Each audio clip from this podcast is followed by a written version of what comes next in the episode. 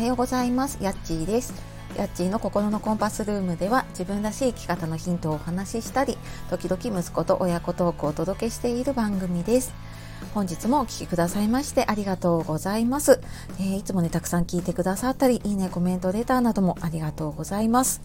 えー、皆様ねいかがお過ごしでしょうか？なんか今朝もね、またちょっと寒さが戻ってきたなという感じで、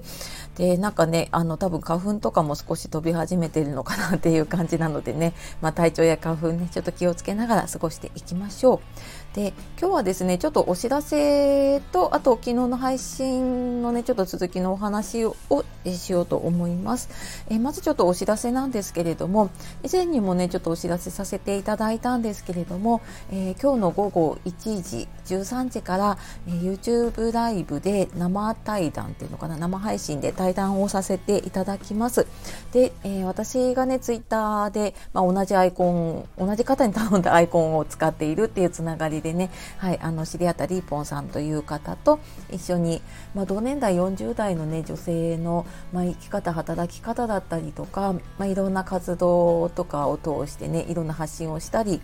まあ、そんなちょっとね女性の,、はい、あのいろんなライフバランスだったり、はい、そんなお話をしていきたいと思います。で実はね2人とも あの YouTube ライブ初めてなんですね。でちょっとねどうなるかちょっとハプニングがあるのかちょっとどうなるのかなと思いながらなんですけれども、はい、もしちょっとね温かく見守ってくださる方いたらリアルタイムで来ていただけたら嬉しいです、まあ、ちょっとそんなに長い時間やらないかもしれないのでねちょっと時間があったら覗いてもらえたら嬉しいですはい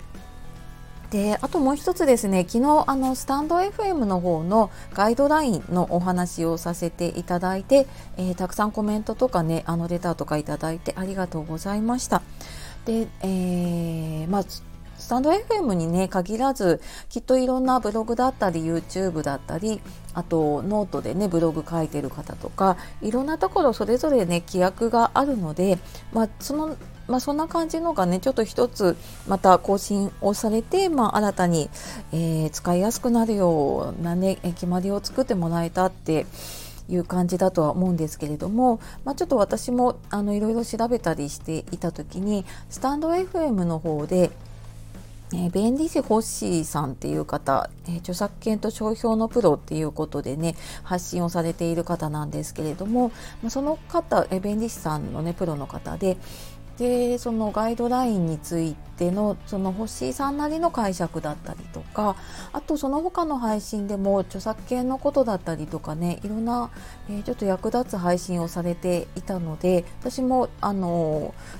フォローはしていたんですけれどもあまりあの聞いてはいなかったんですがちょっとあの今回じっくり聞かせていただいてすごく発信するのにねあの知っておかなきゃいけないとかあのこれ知って知らないでちょっとやっていたら大変なことになるなっていうようなこととかねあの発信をされているので、まあ、もしよかったらねちょっと聞いてみるといいかなと思いましたので、えーと、さっきのその YouTube ライブの方のねリンクとあとこの星さんの方の、えー、チャンネルの方も、えー、ちょっとリンクを貼らせていただきます。はいでね、昨日そのガイドラインのことがあってで、まあ、そんなに多分ね急に、えー、アカウントがバンされるとかねそういう話ではないのかもしれないんだけれども、まあ、ただやっぱりねそのルールを守るっていう意味でうん、なんか私もねちょっと自分のなんかもうちょっと自分を守らなきゃいけないなとかあとそのプラットフォームもねなんかきっと守るためにも自分もね守らなきゃいけないものがあるなと思って、えー、改めてですねちょっと自分の配信を少しずつですけれどもあのパソコンにバックアップを取り始めました。でそのねなんかアプリに入れているものをパソコン、私 Windows なんですけれどもね、そこに入れるのにもどうするんだろうと思っていろいろ調べながら今やっているので、またちょっとね、やり方とか分かったら、えー、まあ配信なりね、簡単にちょっと記事にまとめるなりしてね、あのお伝えできればなというふうに思っています。はい。というわけで今日はですねあの YouTube ライブのお知らせとあと昨日のねガイドラインの配信についてのお話をさせていただきました、えー、今日も最後まで聞いてくださいましてありがとうございました。では、えー、素敵な一日をお過ごしください、えー、今日もやっちがお届けしました。さようならまたね